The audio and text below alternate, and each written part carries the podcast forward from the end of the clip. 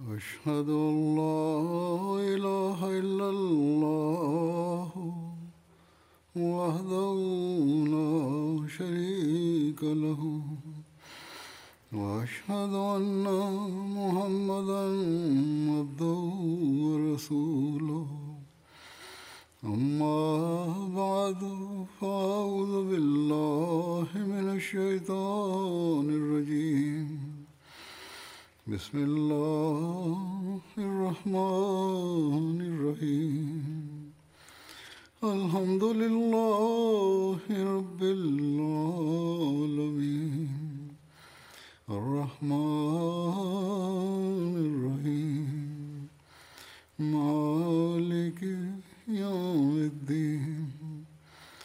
إياك نعبد وإياك نستعين اهدنا الصراط المستقيم. صراط الذين أنعمت عليهم. غير المغضوب عليهم ولا الضالين. في الخطبة الماضية كنت أذكر أقوال المسيح الموعود عليه السلام في بيان عظمة القرآن الكريم وأهميته. وسوف أذكر المزيد منها اليوم. كتب المسيح الموعود عليه السلام في بيان فضائل القرآن وأهميته في كتابه. التحفة القيصرية. الذي كتبه بمناسبة اليوبيل الألماسي للملكة فيكتوريا والذي بلغها فيه دعوة الإسلام. فقال إن القرآن الكريم مليء بالحكم العميقة وهو سباق على الإنجيل لتعليم البر الحقيقي في كل مجال وخصوصا إنه يحمل في يده السراج الذي يساعد على رؤية الإله الحق الذي لا يطرأ عليه تغير. فلو لم يأتي القرآن إلى العالم فلا ندري ما هو عدد الذين يعبدون المخلوقات. وهذا يوجب علينا الشكر لله عز وجل أن وحدانية الله التي كانت قد اختفت من العالم قد أقيمت من جديد بفضل القرآن الكريم. فمن هو ذاك الذي كان في ذلك الزمن يستطيع أن يبلغ قيصرة الهند رسالة الإسلام بهذه الشجاعة؟ إن هؤلاء الذين لم تكن عندهم الشجاعة لبيان عظمة الإسلام والقرآن للملكة هم الذين يقولون اليوم أن المسيح الموعود عليه السلام أو الجماعة الإسلامية الأحمدية تسيء إلى القرآن معاذ الله. وبرؤية تصرفاتهم المشينة يزداد أعداء الإسلام عداوة له باستمرار. إنهم لا يقدرون على مقاومة عظمة القرآن الكريم. فيسبون غضبهم بحرق المصاحف حيث نرى مثل هذه الأحداث تقع في السويد الآن.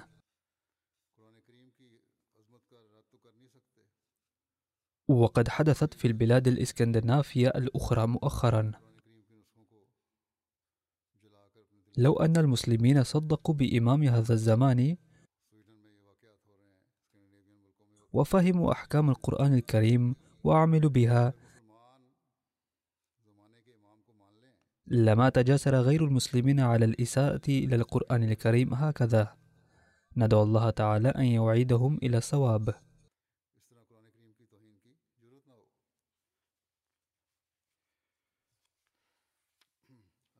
ثم يبين المسيح الموعود عليه السلام أن القرآن الكريم وحده وسيلة للهدى الآن فيقول إن الإسلام دين مبارك وهاد إلى الله عز وجل. بحيث لو اتبعه المرء بإخلاص وصدق وعمل بالتعاليم والهدي والوصايا التي وردت في كلام الله المقدس القرآن الكريم لرأى وجه الله تعالى في هذه الدنيا نفسها. يسأل الناس كيف نرى الله تعالى في الآخرة؟ فيقول المسيح الموعود عليه السلام عليكم العمل بأحكام القرآن الكريم فسوف ترون وجه الله تعالى في هذه الدنيا أيضا. ثم يقول عليه السلام إن الله الذي هو مستور عن أعين الدنيا وراء آلاف الحجب ليس لمعرفته سبيل الآن سوى تعليم القرآن الكريم. إن القرآن يهدي إلى الله عز وجل بمنتهى السهولة والبساطة عبر الأدلة العقلية والآيات السماوية. أي لو عملتم بتعاليم القرآن فسوف تظهر لكم الآيات التي تريكم وجه الله عز وجل. ثم يقول عليه السلام وفي القرآن بركة وقوة جذب تجذب كل طالب إلى الله عز وجل دائما وباستمرار. وتهب له النور والسكينة والإطمئنان. والمؤمن الحقيقي بالقرآن الكريم لا يكتفي مثل الفلاسفة بالظن أنه يجب أن يكون لهذا العالم المليء بالحكم خالق بل إنه ينال بالبصيرة الشخصية ويتشرف بالرؤية المقدسة ويدرك بعين اليقين بأن ذلك الخالق موجود فعلا. والمستنير بنور هذا الكلام المقدس لا يكتفي مثل المستمسكين بالعقل وحده والمصابين بالجفاف الروحاني بالظن أن الله واحد لا شريك له بل إنه يشاهد بالفعل أن الله لا شريك له في ذاته ولا في صفاته وذلك بواسطة مئات الآيات الساطعة التي تأخذ بيده وتخرجه من الظلمات. وليس هذا فحسب بل إنه يثبت للدنيا بعمله أن هذا هو إيمانه بالله فعلا. وتترسخ عظمة وحدانية الله في قلبه بحيث يرى العالم كله كدودة ميتة مقابل إرادة الله عز وجل بل لا يعده شيئا مطلقا ويحسبه كالمعدوم تماما. ثم يقول عليه السلام في بيان الهدي القرآني في مجالي التكميل العلمي والتكميل العملي. وليكن معلوما أن القرآن الكريم يتضمن الهدى للتكميل العملي والعلمي. أي أن آتانا العلم الكامل والهدي الكامل. فقوله تعالى اهدنا الصراط المستقيم إشارة إلى التكميل العلمي. أي أن القرآن كتاب كامل تهدي تعاليمه إلى الصراط السوي وهو التكميل العلمي. أما التكميل العملي فهو مذكور في قوله تعالى صراط الذين أنعمت عليهم حيث أشار إلى الفوز بالنتائج الأتم والأكمل. أي من أجل الرقي العملي قد علمنا الله الدعاء للسير في صراط المنعم عليهم الذين قد تحدثت عنهم في خطوة الجمعة المنصرمة. أي الأنبياء والصديقون والشهداء والصالحون وأمثلة هؤلاء موجودة أيضا. إذ يوجد في هذا العصر أيضا المهتدون الذين ينعم الله عليهم. ويتابع عليه السلام ويقول فكما أنه الشجرة لا تحمل أي ثمار ما لم تنمو نموا كاملا كذلك لو لم تأتي الهداية بنتائج الأعلى والأكمل لكانت هداية ميتة لا تمتلك قوة النمو. فمثلا لا يمكن للمرء حتى وإن عمل بأحكام الفيدة حق العمل أن يأمل بالنجاة الأبدية والخروج من دوامة الولادات المتكررة في شكل ديدان أو حشرات. ونيل السعادة الحقيقية. فما الفائدة من هدي الفيدة هذا؟ ولكن القرآن الكريم هدي ينال العامل به على درجات الكمال وتنشأ له مع الله صلة حقيقية. حتى إن أعماله الصالحة التي يقوم بها وفق أحكام القرآن الكريم تنمو وتزدهر وتثمر ثمارا ذات حلاوة وطعم عظيمين.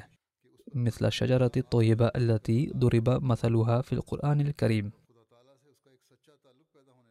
ثم قال المسيح الموعود عليه السلام إن القرآن الكريم كتاب مقدس جدا.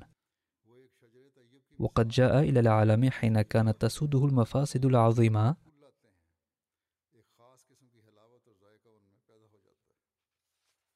وكانت كثير من الأخطاء العقدية والعملية منتشرة في العالم.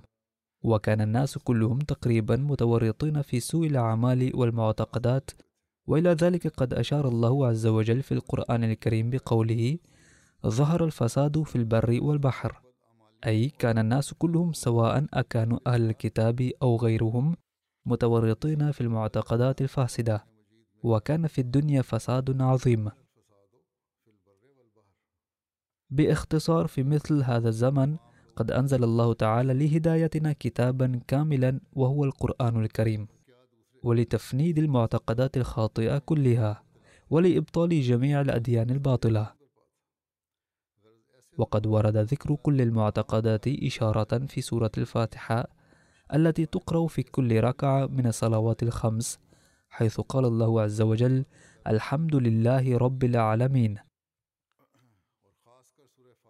أي أن جميع المحامد تليق بالله عز وجل الذي خلق العالمين كلها. الرحمن أي هو الخالق من دون عمل من أحد وواهب من دون مقابل حيث تعمل رحمانيته كل ذلك. الرحيم أي أنه يعطي ثمار الأعمال. مالك يوم الدين أي هو مالك يوم الجزاء والعقاب وهذا الجزاء والعقاب في هذه الدنيا وفي الآخرة أيضا. ففي هذه الصفات الأربعة بيان لفرق العالم كلها. ففكروا الآن ألا يتقدم المرء في معرفة الله تقدما عظيما لو قرأ الفاتحة بالتدبر في الصلوات الخمس. ثم بين المسيح الموعود عليه السلام ما هي المعجزة فقال إن حقيقة المعجزة إنما هي أنها أمر خارق للعادة. يعجز الخصم عن الإتيان بنظيره أي لا يستطيع أن يأتي بمثال له. وإن بدا هذا الأمر ضمن قدرات البشر في الظاهر فمثاله معجزة القرآن الكريم التي عرضت أمام أهل بلاد العرب كلهم. فمع أن القرآن كان يبدو ضمن قدرة البشر في الظاهر إلا أن أهل بلاد العرب كلهم عجزوا عن الإتيان بنظيره. فالقرآن الكريم أوضح مثال لفهم حقيقة المعجزة. فهو كلام مثل كلام البشر في الظاهر ومع ذلك هو معجزة لا نظير لها من حيث بيانه الفصيح. وعباراته المليحة والنقية والمحبرة التي تراعي الالتزام بالحق والحكمة دائما. ومن حيث الأدلة الساطعة التي غلبت أدلة الدنيا المعادية كلها وأيضا من حيث النبوءات العظيمة إذ لم يستطيع أحد من المعارضين إلى يومنا مواجهة رغم مرور 1300 عام. لن يستطيع أحد أن يواجهه. يمتاز القرآن الكريم من بين جميع كتب العالم أنه يبين نبوءاته المعجزة بعبارات معجزة مليئة بالبلاغة والفصاحة من الدرجة العليا وزاخرة بالحق والحكمة. إذا فالهدف الحقيقي والأعظم من المعجزة هو التمييز بين الحق والباطل وبين الصادق والكاذب. وهذا الأمر المتميز يسمى معجزة أو آية بتعبير آخر. إن الآية أمر ضروري جدا إذ لا يتيسر من دونها اليقين الكامل بوجود الله عز وجل. ويستحيل الحصول على الثمرة التي تتيسر نتيجة اليقين الكامل. من الواضح أن معرفة صدق أي دين إنما هي منوطة بمعرفة الله عز وجل. ومن اللوازم والأمور الضرورية للدين الحق. أن توجد فيه آيات دالة على وجود الله تعالى دلالة قاطعة ويقينية وأن يمتلك قوة عظيمة بحيث يضع يد الله تعالى في أيدي أتباعه أي ينشئ علاقة متينة بين الله والعباد والاقتصار على الإحساس بضرورة وجود الخالق فقط نتيجة النظر إلى المخلوقات لا يكفي لمعرفة الله الكاملة. أي لا يكفي مجرد الإدراك أن هناك خالقا لهذه المخلوقات والذين يتوقفون عند هذا الحد لا يحظون بعلاقة صادقة مع الله عز وجل ولا يقدرون على تزكية أنفسهم من أهوائها. أي إدراك المرء بأن لابد أن يكون هناك خالق لا يساعده على تطهير نفسه ولا ينشئ علاقته مع الله عز وجل. كل ما يفهم من ذلك هو أنه يجب أن يكون لهذا الخلق المحكم والأبلغ خالق وليس أن ذلك الخالق موجود في الحقيقة. أي أن هناك بالفعل خالقا لكل ما نراه في الكون من مخلوقات. لا بد للمرء من هذا العلم الحقيقي. وإذا علم من هو ذلك الخالق ومن هو الإله الحق الذي يجب أن نعبده فعندها ينشأ بينه وبين الله عز وجل علاقة حقيقية. ويهتم بالأعمال بوصاياه ويتوجه إلى إصلاح نفسه. ثم يقول عليه السلام ومعلوم أن مجرد الإحساس بضرورة شيء إنما هو قياس محض لا يمكن أن يقوم مقام الرؤية ولا أن يأتي بنتائج طيبة كالتي تكون في الرؤية فالدين الذي يأخذ بالإنسان إلى مرتبة معرفة الله الناقصة القائلة يجب أن يكون ويتركه إلى هذه الدرجة ولا يساعده على تحسين حالته العملية فهو دين ميت في الواقع. والأمل من أن هذا الدين سيحدث فيه تغييرا حسنا أمل باطل. والبديهي أن الأدلة العقلية وحدها لا تكون شهادة كاملة على صدق دين. إنها ليست بالخاتم الذي لا يقدر على صنعه أحد المزورين وإنما تكون هذه الأدلة العقلية بمنزلة التسول من النبع العام للعقل. أي يمكن أن يقدم أحد الأدلة العقلية فقط على وجود الله عز وجل أو يتكلم بالعقل كلاما كثيرا ولكن هذا وحده لا يكفي. ما لم تتيسر للمرء معرفة صفات الله والاستفادة منها. ثم من له أن يحكم أن الأمور العقلية التي وردت في كتاب ما أنها أمور موحى بها في الحقيقة أو هي مسروقة من كتاب آخر. وإذا افترضنا أنها ليست مسروقة فمع ذلك أن لها أن تكون دليلا قاطعا على وجود الله عز وجل وأن لقلب باحث صادق أن يطمئن اطمئنانا كاملا بأن تلك الأقوال العقلية وحدها ترشد إلى الله عز وجل على وجه اليقين. كذلك كيف يطمئن قلبه بأنها بريئة من الخطأ كليا؟ فإذا كان الدين يعزو بعض الأمور إلى العقل أو الفلسفة ويقدمها كدليل على صدقه ويعجز عن إراءة الآيات السماوية والأمور الخارقة للعادة فإن متبع هذا الدين إما مخدوع أو خادع أو سيموت في الظلام باختصار الأدلة العقلية وحدها لا تثبت وجود الله تعالى أيضا على وجه اليقين. دع عنك أن تثبت صدق دين ما. وما لم يتحمل الدين مسؤولية إثبات وجود الله بالقطع واليقين فهو ليس جديرا بالاعتداد. وشقي ذلك الإنسان الذي يعشق دينا مثله. الدين الذي لا يستطيع أن يوصل معرفة الإنسان إلى درجة كأنه يرى الله عز وجل. هذا هو المعيار الذي يجب علينا أن نسعى للوصول إليه. يجب أن تعرفوا الله من خلال آياته. وبواسطة العلاقة الشخصية معه. عندها تنكشف على الإنسان حقيقة معرفة الله عز وجل. ولا تكفي الأدلة العقلية في هذا المجال. وبفضل الله تعالى توجد في الجماعة الإسلامية الأحمدية أمثلة حيث أثبت وجود الله عز وجل لأهل الأديان الأخرى بل على الذين لا دين لهم. وقدمت لهم الأدلة العقلية وأظهرت لهم الآيات وذكرت لهم الأحداث الواقعة فآمنوا بالدين وآمنوا بالإسلام بوجه خاص. يوجد أناس من هذا النوع هنا في أوروبا أيضا. فمثلا كان هناك شخص ملحد في بلجيكا وكان من أصل إندونيسي فجاء إلى بلجيكا واستقر هنالك فبايع هذا الشخص وقال لي بنفسه بأنه آمن بوجود الله تعالى بواسطة العدلة والقاطعة والآيات وليس بواسطة العقل فقط. ثم لم يبقى عندي مفر من قبول الأحمدية أي الإسلام الحقيقي. لأن الأحمدية هي التي أرتني هذا الطريق فصرت مسلما أحمديا. القرآن الكريم يدعي أنه هدى للمتقين.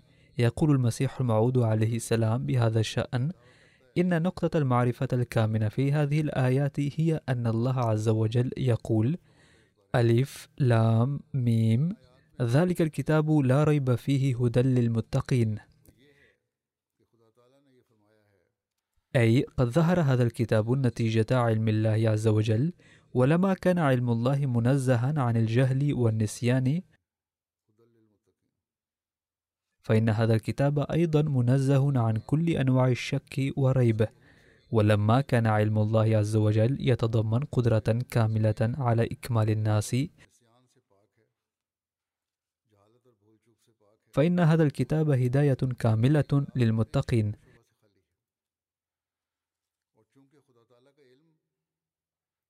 ويوصلهم إلى درجة هي الأعلى والأرفع من حيث تقدم الفطرة الإنسانية. ثم يشرح عليه السلام من هم المتقون الذين يهديهم الله عز وجل. يقول الله تعالى في هذه الآيات إن المتقين هم أولئك الذين يؤمنون بالله الخفي ويقيمون الصلاة وينفقون في سبيل الله من أموالهم ويؤمنون بالقرآن الكريم والكتب السابقة. وهم الذين يحتلون قمة الهداية وهم الذين سينالون النجاة. إذا هذا هو تعريف المتقين. ثم يقول عليه السلام عن كون القرآن الكريم دينا كاملا.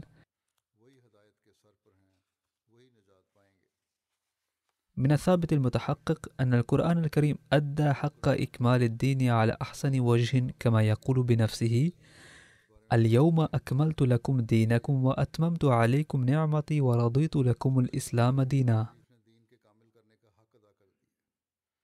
إذا لا يوجد لكتاب بعد القرآن الكريم موطئ قدم لأنه قد بين كل ما كان البشر بحاجة إليه. أما الآن فلم يبق مفتوحا إلا باب المكالمات الإلهية فقط. وهذا الباب أيضا ليس مفتوحا تلقائيا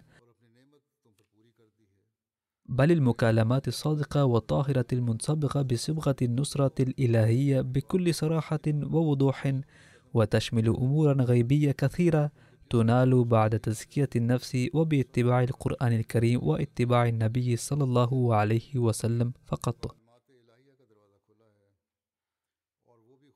أقول إن المؤسف حقا أن معارضين لا يسمعون هذا الكلام المبني على المعرفة ويتهموننا أننا حرفنا القرآن الكريم والعياذ بالله. يقول المسيح الموعود عليه السلام عن كون القرآن طبا روحانيا الحق أن القرآن الكريم كتاب مليء بالحكمة ووفق بين قواعد الطب الروحاني المثبتة أي مبادئ الدين التي هي الطب الروحاني في الحقيقة وقواعد الطب المادي المثبتة. وإن هذا التوفيق دقيق ولطيف إلى درجة هو باب لانكشاف مئات المعارف والحقائق.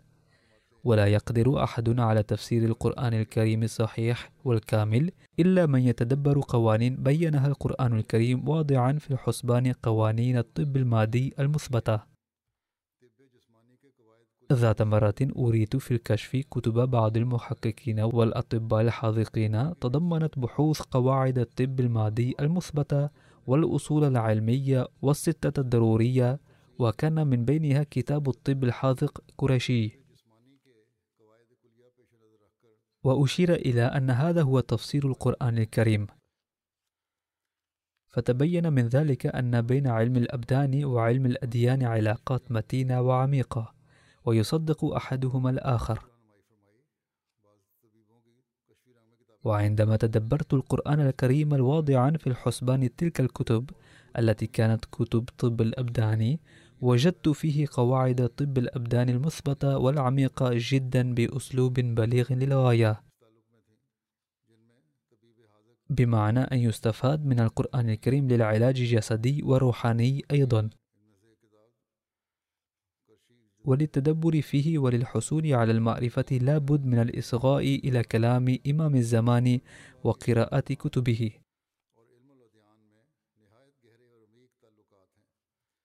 ثم يقول عليه السلام مبينا أن القرآن الكريم هو الوسيلة الحقيقية لإنشاء العلاقة بالله عز وجل. تذكروا أنه لا يسع الإنسان أن يعرف الله عز وجل الذي هو غيب الغيب. بقوته الشخصية ما لم يعرف عز وجل عن نفسه بآياته. كما لا يمكن أن تنشأ علاقة صادقة مع الله عز وجل ما لم تنشأ منه هو عز وجل بوجه خاص. ولا يمكن أن تتخلص النفس من شوائبها بالكامل. ما لم ينزل على القلب نور من الله القادر. انظروا إني أقدم شهادة عيان أن تلك العلاقة إنما تنشأ باتباع القرآن الكريم وحده. ولم يعود في الكتب الأخرى روح الحياة قط ولا كتاب تحت عديم السماء يري وجه ذلك المحبوب الحقيقي إلا كتاب واحد وهو القرآن الكريم. لا يمكن للمرء أن يرى وجه الله تعالى إلا بالعمل بالأوامر الواردة في القرآن الكريم وهذه وقفة تأملية لنا نحن الأحمديين أيضا. كم منا يعملون بتعليم القرآن الكريم ويقرؤونه بتدبر وإمعان. إذا يجب علينا أن نسعى جاهدين في هذا السبيل. وفقنا الله لذلك.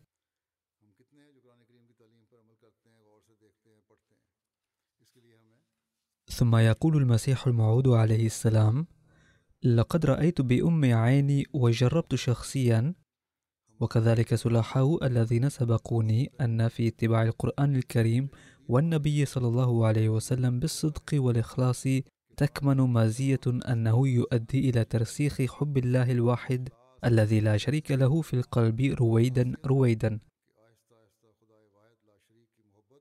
وأن قوة كلام الله روحانية تهب روح الإنسان نورا تفتح به عينه فيرى عجائب العالم الثاني في نهاية المطاف.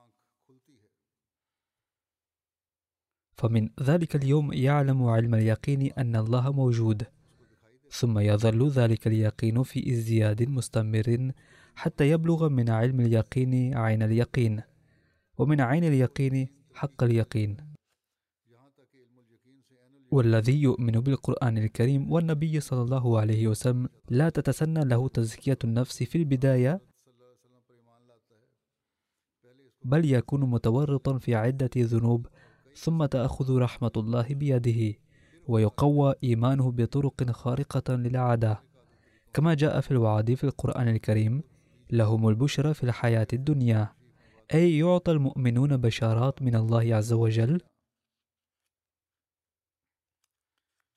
كذلك يتلقى هو أيضا بشارات عديدة الأنواع عن نفسه. وكلما تقوى إيمانه بواسطة تلك البشارات ظل يجتنب الذنوب ويتقدم إلى الحسنات.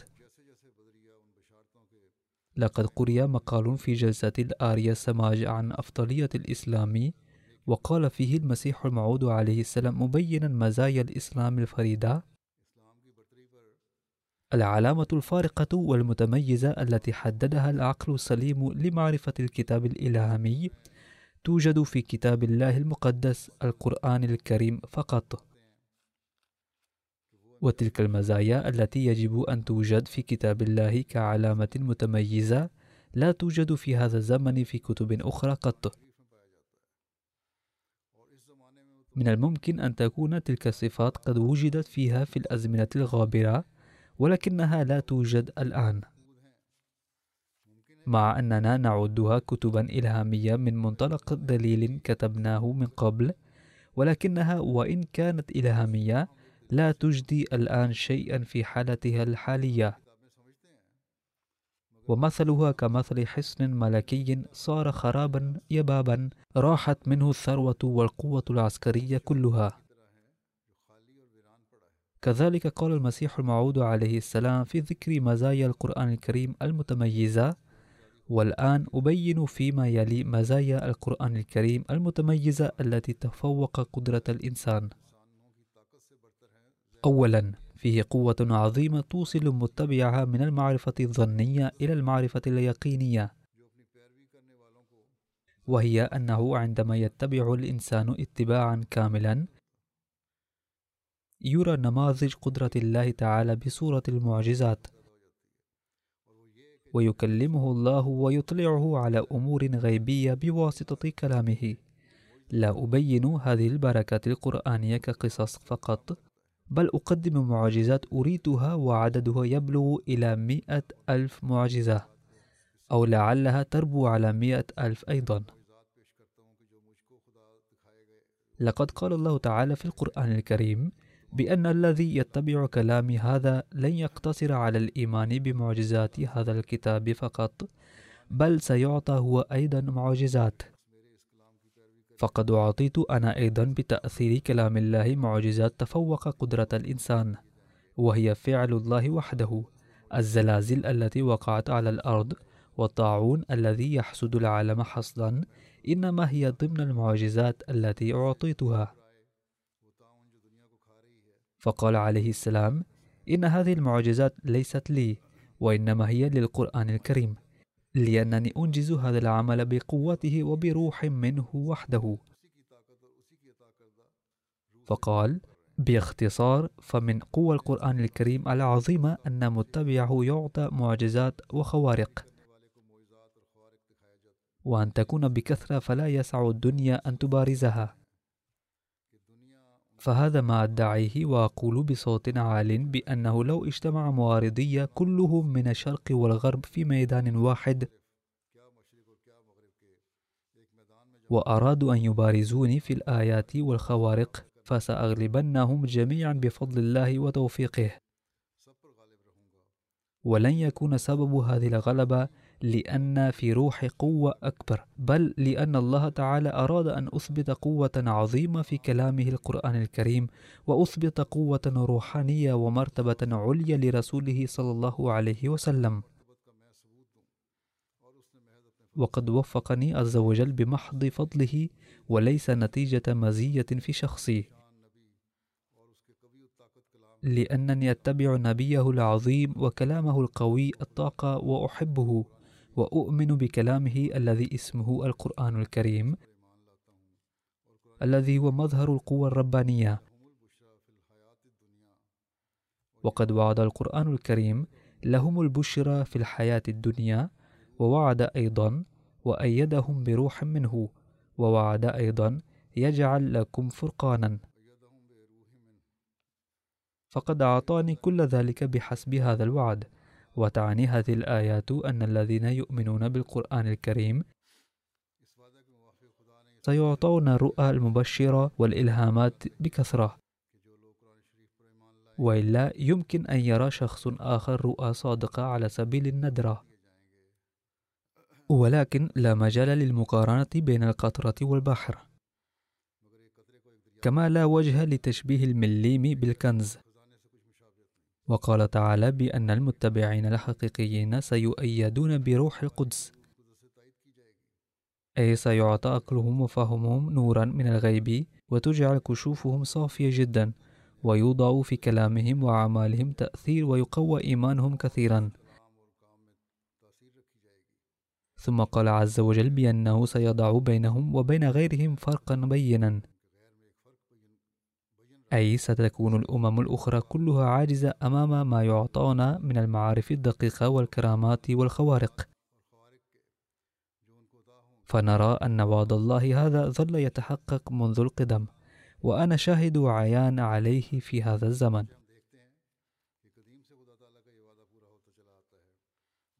فليفهم ذلك عامة المسلمين وينبغي أن يتحقق لنا أيضا الإدراك الصحيح أن الله عز وجل قد بعث المسيح الموعود عليه السلام في هذا العصر مع الآيات.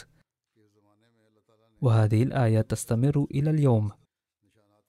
فكل من يتبع كلام الله عز وجل اتباعا صادقا يذيقه الله تعالى أيضا طعم ذلك نوعا ما. ثم قال حضرته عليه السلام إلى هنا قد بينت قوة القرآن الكريم العظيمة التي تؤثر في متبعيه وهو إلى جانب ذلك زاخر بمعجزات أخرى. لقد أنبأ بتقدم الإسلام وشوكته وانتصاره في زمن كان النبي صلى الله عليه وسلم يتجول في براري مكة وحده ولم يكن معه سوى عدد من الفقراء والضعفاء من المسلمين. وعندما غلب قيصر الروم في الحرب مع الفرس وسيطر كسرى إيران على رقعة واسعة من بلاده عندها أنبأ القرآن الكريم بأن قيصر الروم سيغلب مرة أخرى في غضون التسع سنين وسيهزم إيران. وهكذا كان. كذلك معجزة شق القمر العظيمة التي تري يد قدرة الله أيضا مذكورة في القرآن الكريم بأن القمر انشق نصفين بإشارة إصبع النبي صلى الله عليه وسلم وشاهد الكفار هذه المعجزة. هذا التفصيل كله موجود في كتابه ينبوع المعرفة وقد بينته بإيجاز. ثم يقول حضرته عليه السلام في كتاب ينبوع المعرفة نفسه القصص المذكورة في القرآن الكريم كلها ليست قصصا في الحقيقة بل هي نبوءات سجلت في سورة القصص. أما التوراة ففيها القصص حتما ولكن القرآن الكريم عد كل قصة نبوءة لرسول صلى الله عليه وسلم وللإسلام. وتحققت بكل جلاء النبوءات الكامنة في هذه القصص أيضا. باختصار إن القرآن الكريم نهر المعارف والحقائق وبحر النبوءات. ومن المستحيل أن يحرز أحدهم اليقين الكامل بالله تعالى إلا بواسطة القرآن الكريم لأن في القرآن الكريم وحده ميزة أن باتباعه الكامل تزول جميع الحجب الحائلة بين الله وعبده. أتباع كل دين يذكرون الله كأنه كيان مفترض فقط ولكن القرآن الكريم يري وجه ذلك المحبوب الحقيقي ويدخل نور اليقين في قلب الإنسان. وإن الإله المستور عن العالم كله لا يرى إلا بواسطة القرآن الكريم فقط. بشرط أن يكون هناك عمل في الحقيقة بتعليم القرآن الكريم. ثم يقول حضرته عليه السلام للقرآن الكريم جزءان. بعض الأمور ذكرت فيه كالقصص وبعضها أحكام الهدى فالذين لا يستطيعون التمييز بين القصص والتعاليم يواجهون صعوبات جمة ويتسببون في وجود اختلاف في القرآن الكريم. وكأنهم يهجرون القرآن الكريم عمليا. ذلك أن الله تعالى يقول عن القرآن الكريم لو كان من عند غير الله لوجدوا فيه اختلافا كثيرا. فقد عد عدم وجود الاختلاف فيه دليلا على كونه من عند الله تعالى. أي ما دام الاختلاف غير موجود فيه فقد ثبت أنه من الله عز وجل. ولكن قليل البصيرة هؤلاء يحدثون فيه الاختلاف لعدم تمييزهم بين القصص والتعاليم وكأنهم يجعلونه من عند غير الله عز وجل. الأسف كل الأسف على عقولهم كما ذكر سابقا أن القصص الواردة في القرآن الكريم هي نبوءات وهناك أحكام أيضا فيه. فالذين يحاولون فهمها بخلطها يقعون في سوء فهم. فهم شخصيا لا يملكون العرفان للفهم. أما الذي يفسرها لهم يتهمونه بالتحريف. يقول حضرته عليه السلام بيانا لأسمى محاسن تعاليم القرآن الكريم. ومن محاسن القرآن الكريم السنية تعليمه لأنه يطابق فطرة الإنسان ومصالحه تماما. فمثلا تعلم التوراة سن بسن وعين بعين. ويقول الإنجيل بأن لا تقاوم الشر قط. بل إذا لطمك أحد على خدك الأيمن فأدر له الآخر. أما القرآن الكريم فيقول جزاء سيئة سيئة مثلها فمن عفا وأصلح فأجره على الله. أي من عفا عن المخطئ في حقه وكان ممكنا أن ينصلح المخطئ نتيجة العفو عنه ويرتدع عن سيئته في المستقبل فالعفو أفضل من الانتقام. وإلا فالعقوبة أفضل لأن الناس يتفاوتون في طباعهم فبعضهم لا يقربون الذنب إذا عفي عنهم مرة بل يرتدعون عنه نهائيا. وهناك بعض آخرون يعودون إلى الذنب نفسه حتى بعد أن يخرج من السجن. ولأن طبائع الإنسان مختلفة لذا فالتعليم الذي قدمه القرآن الكريم هو الذي ينسجم مع طبائعهم أما تعليم الإنجيل والتوراة فليس كاملا قط بل يتعلق بفرع واحد من فروع شجرة البشرية. وكلا هذين التعليمين يشبه قانونا خاصا بقوم أو مقام. أما تعليم القرآن الكريم فيهتم بكافة الطبائع البشرية. لقد بينت هذا المثال في الخطبة الماضية من منطلق آخر والآن يذكر هذا المثال من منطلق بيان محاسن القرآن الكريم. فلم يكتفي عليه السلام بذكر مثال واحد بل قد ذكر أمثلة أخرى. فقال فمن أوامر الإنجيل بألا تنظروا إلى امرأة غير محرمة بنظرة شهوة ولكن القرآن الكريم يقول بألا تنظروا إليها مطلقا لا بشهوة ولا بغير شهوة لأن ذلك أيضا سيكون مدعاة للعثار لكم في حين من الأحيان. يقول البعض إننا ننظر إليهن بنظرات طاهرة ولكن يجب ألا تنظروا إليهن حتى بنظرة طاهرة لأن ذلك سيجلب لكم العثار وإذا اقتضت الحاجة إلى ذلك فيمكن النظر بعين شبه مغمضة وليس بعين مفتوحة ومحدقة تماما. أي إذا اقتضت الحاجة فيمكن أن تنظر بعين شبه مفتوحة حتى لا يترائين تماما ولا تحدق إليهن عند طرء الحاجة. يقول الإنجيل أيضا بأن لا تطلق زوجتك دون ارتكابها الزنا مطلقا ولكن القرآن يراعي الحكمة في ذلك. ويحكم بأن الطلاق ليس خاصا بالزنا فقط بل لو وقعت العداوة بين الرجل والمرأة. ولم يبق بينهما انسجام أو إذا كان هناك خطر على الحياة أو إن لم تكن المرأة زانية ولكن تصدر منها مقدمات الزنا وهي تلتقي مع رجال آخرين. ففي كل هذه الحالات حسر الأمر في رأي الرجل أن يطلقها إن رأى ذلك مناسبا. ومع, كل ذلك هناك تأكيد شديد على المرء ألا يستعجل في الطلاق. فهنا ورد الرد على قول الرجال أن لهم خيار مطلق. فهذا زعم بعض الرجال وهم يستخدمونه ويعتدون أيضا فقال إن الطلاق دون ما سبب لا يجوز. أما إذا كان هناك مبرر فمع ذلك يجب أن تحاولوا ألا تطلقوه. ثم قال عليه السلام فمن الواضح أن تعليم القرآن الكريم يطابق حاجات الإنسان تماما وإن إهمالها يؤدي إلى فساد حتما في حين من الأحيان. لذلك اضطرت بعض الحكومات الأوروبية إلى سن قانون يجيز الطلاق. فالآن يكتب في القانون سبب الطلاق ففي القضايا العديدة يسأل القاضي لماذا يطلق الرجل زوجته. ويطلب مبررات الانفصال. فقال عليه السلام هذا لا يحدث بسهولة. بل اضطر هؤلاء أيضا لسن القانون. على كل حال إن القوانين المادية تسن وتلغى أيضا. فالناس يسعون للتحسين دوما ومع ذلك تبقى بعض الأخطاء. أما القانون الإلهي فيطابق الفطرة تماما.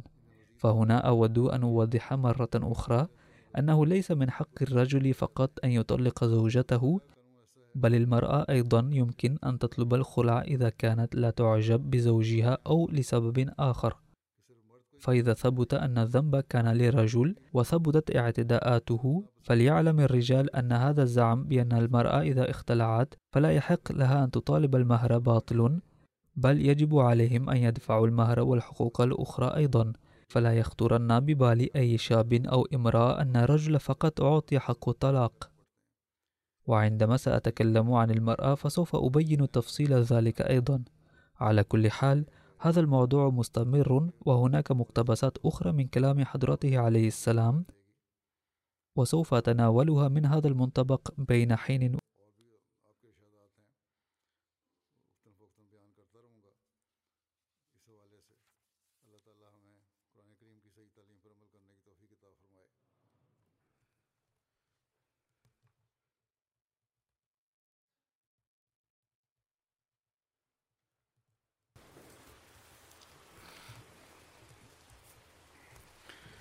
الحمد لله الحمد لله نحمده ونستعينه ونستغفره ونؤمن به ونتوكل عليه ونعوذ بالله من شرور أنفسنا ومن سيئات أعمالنا.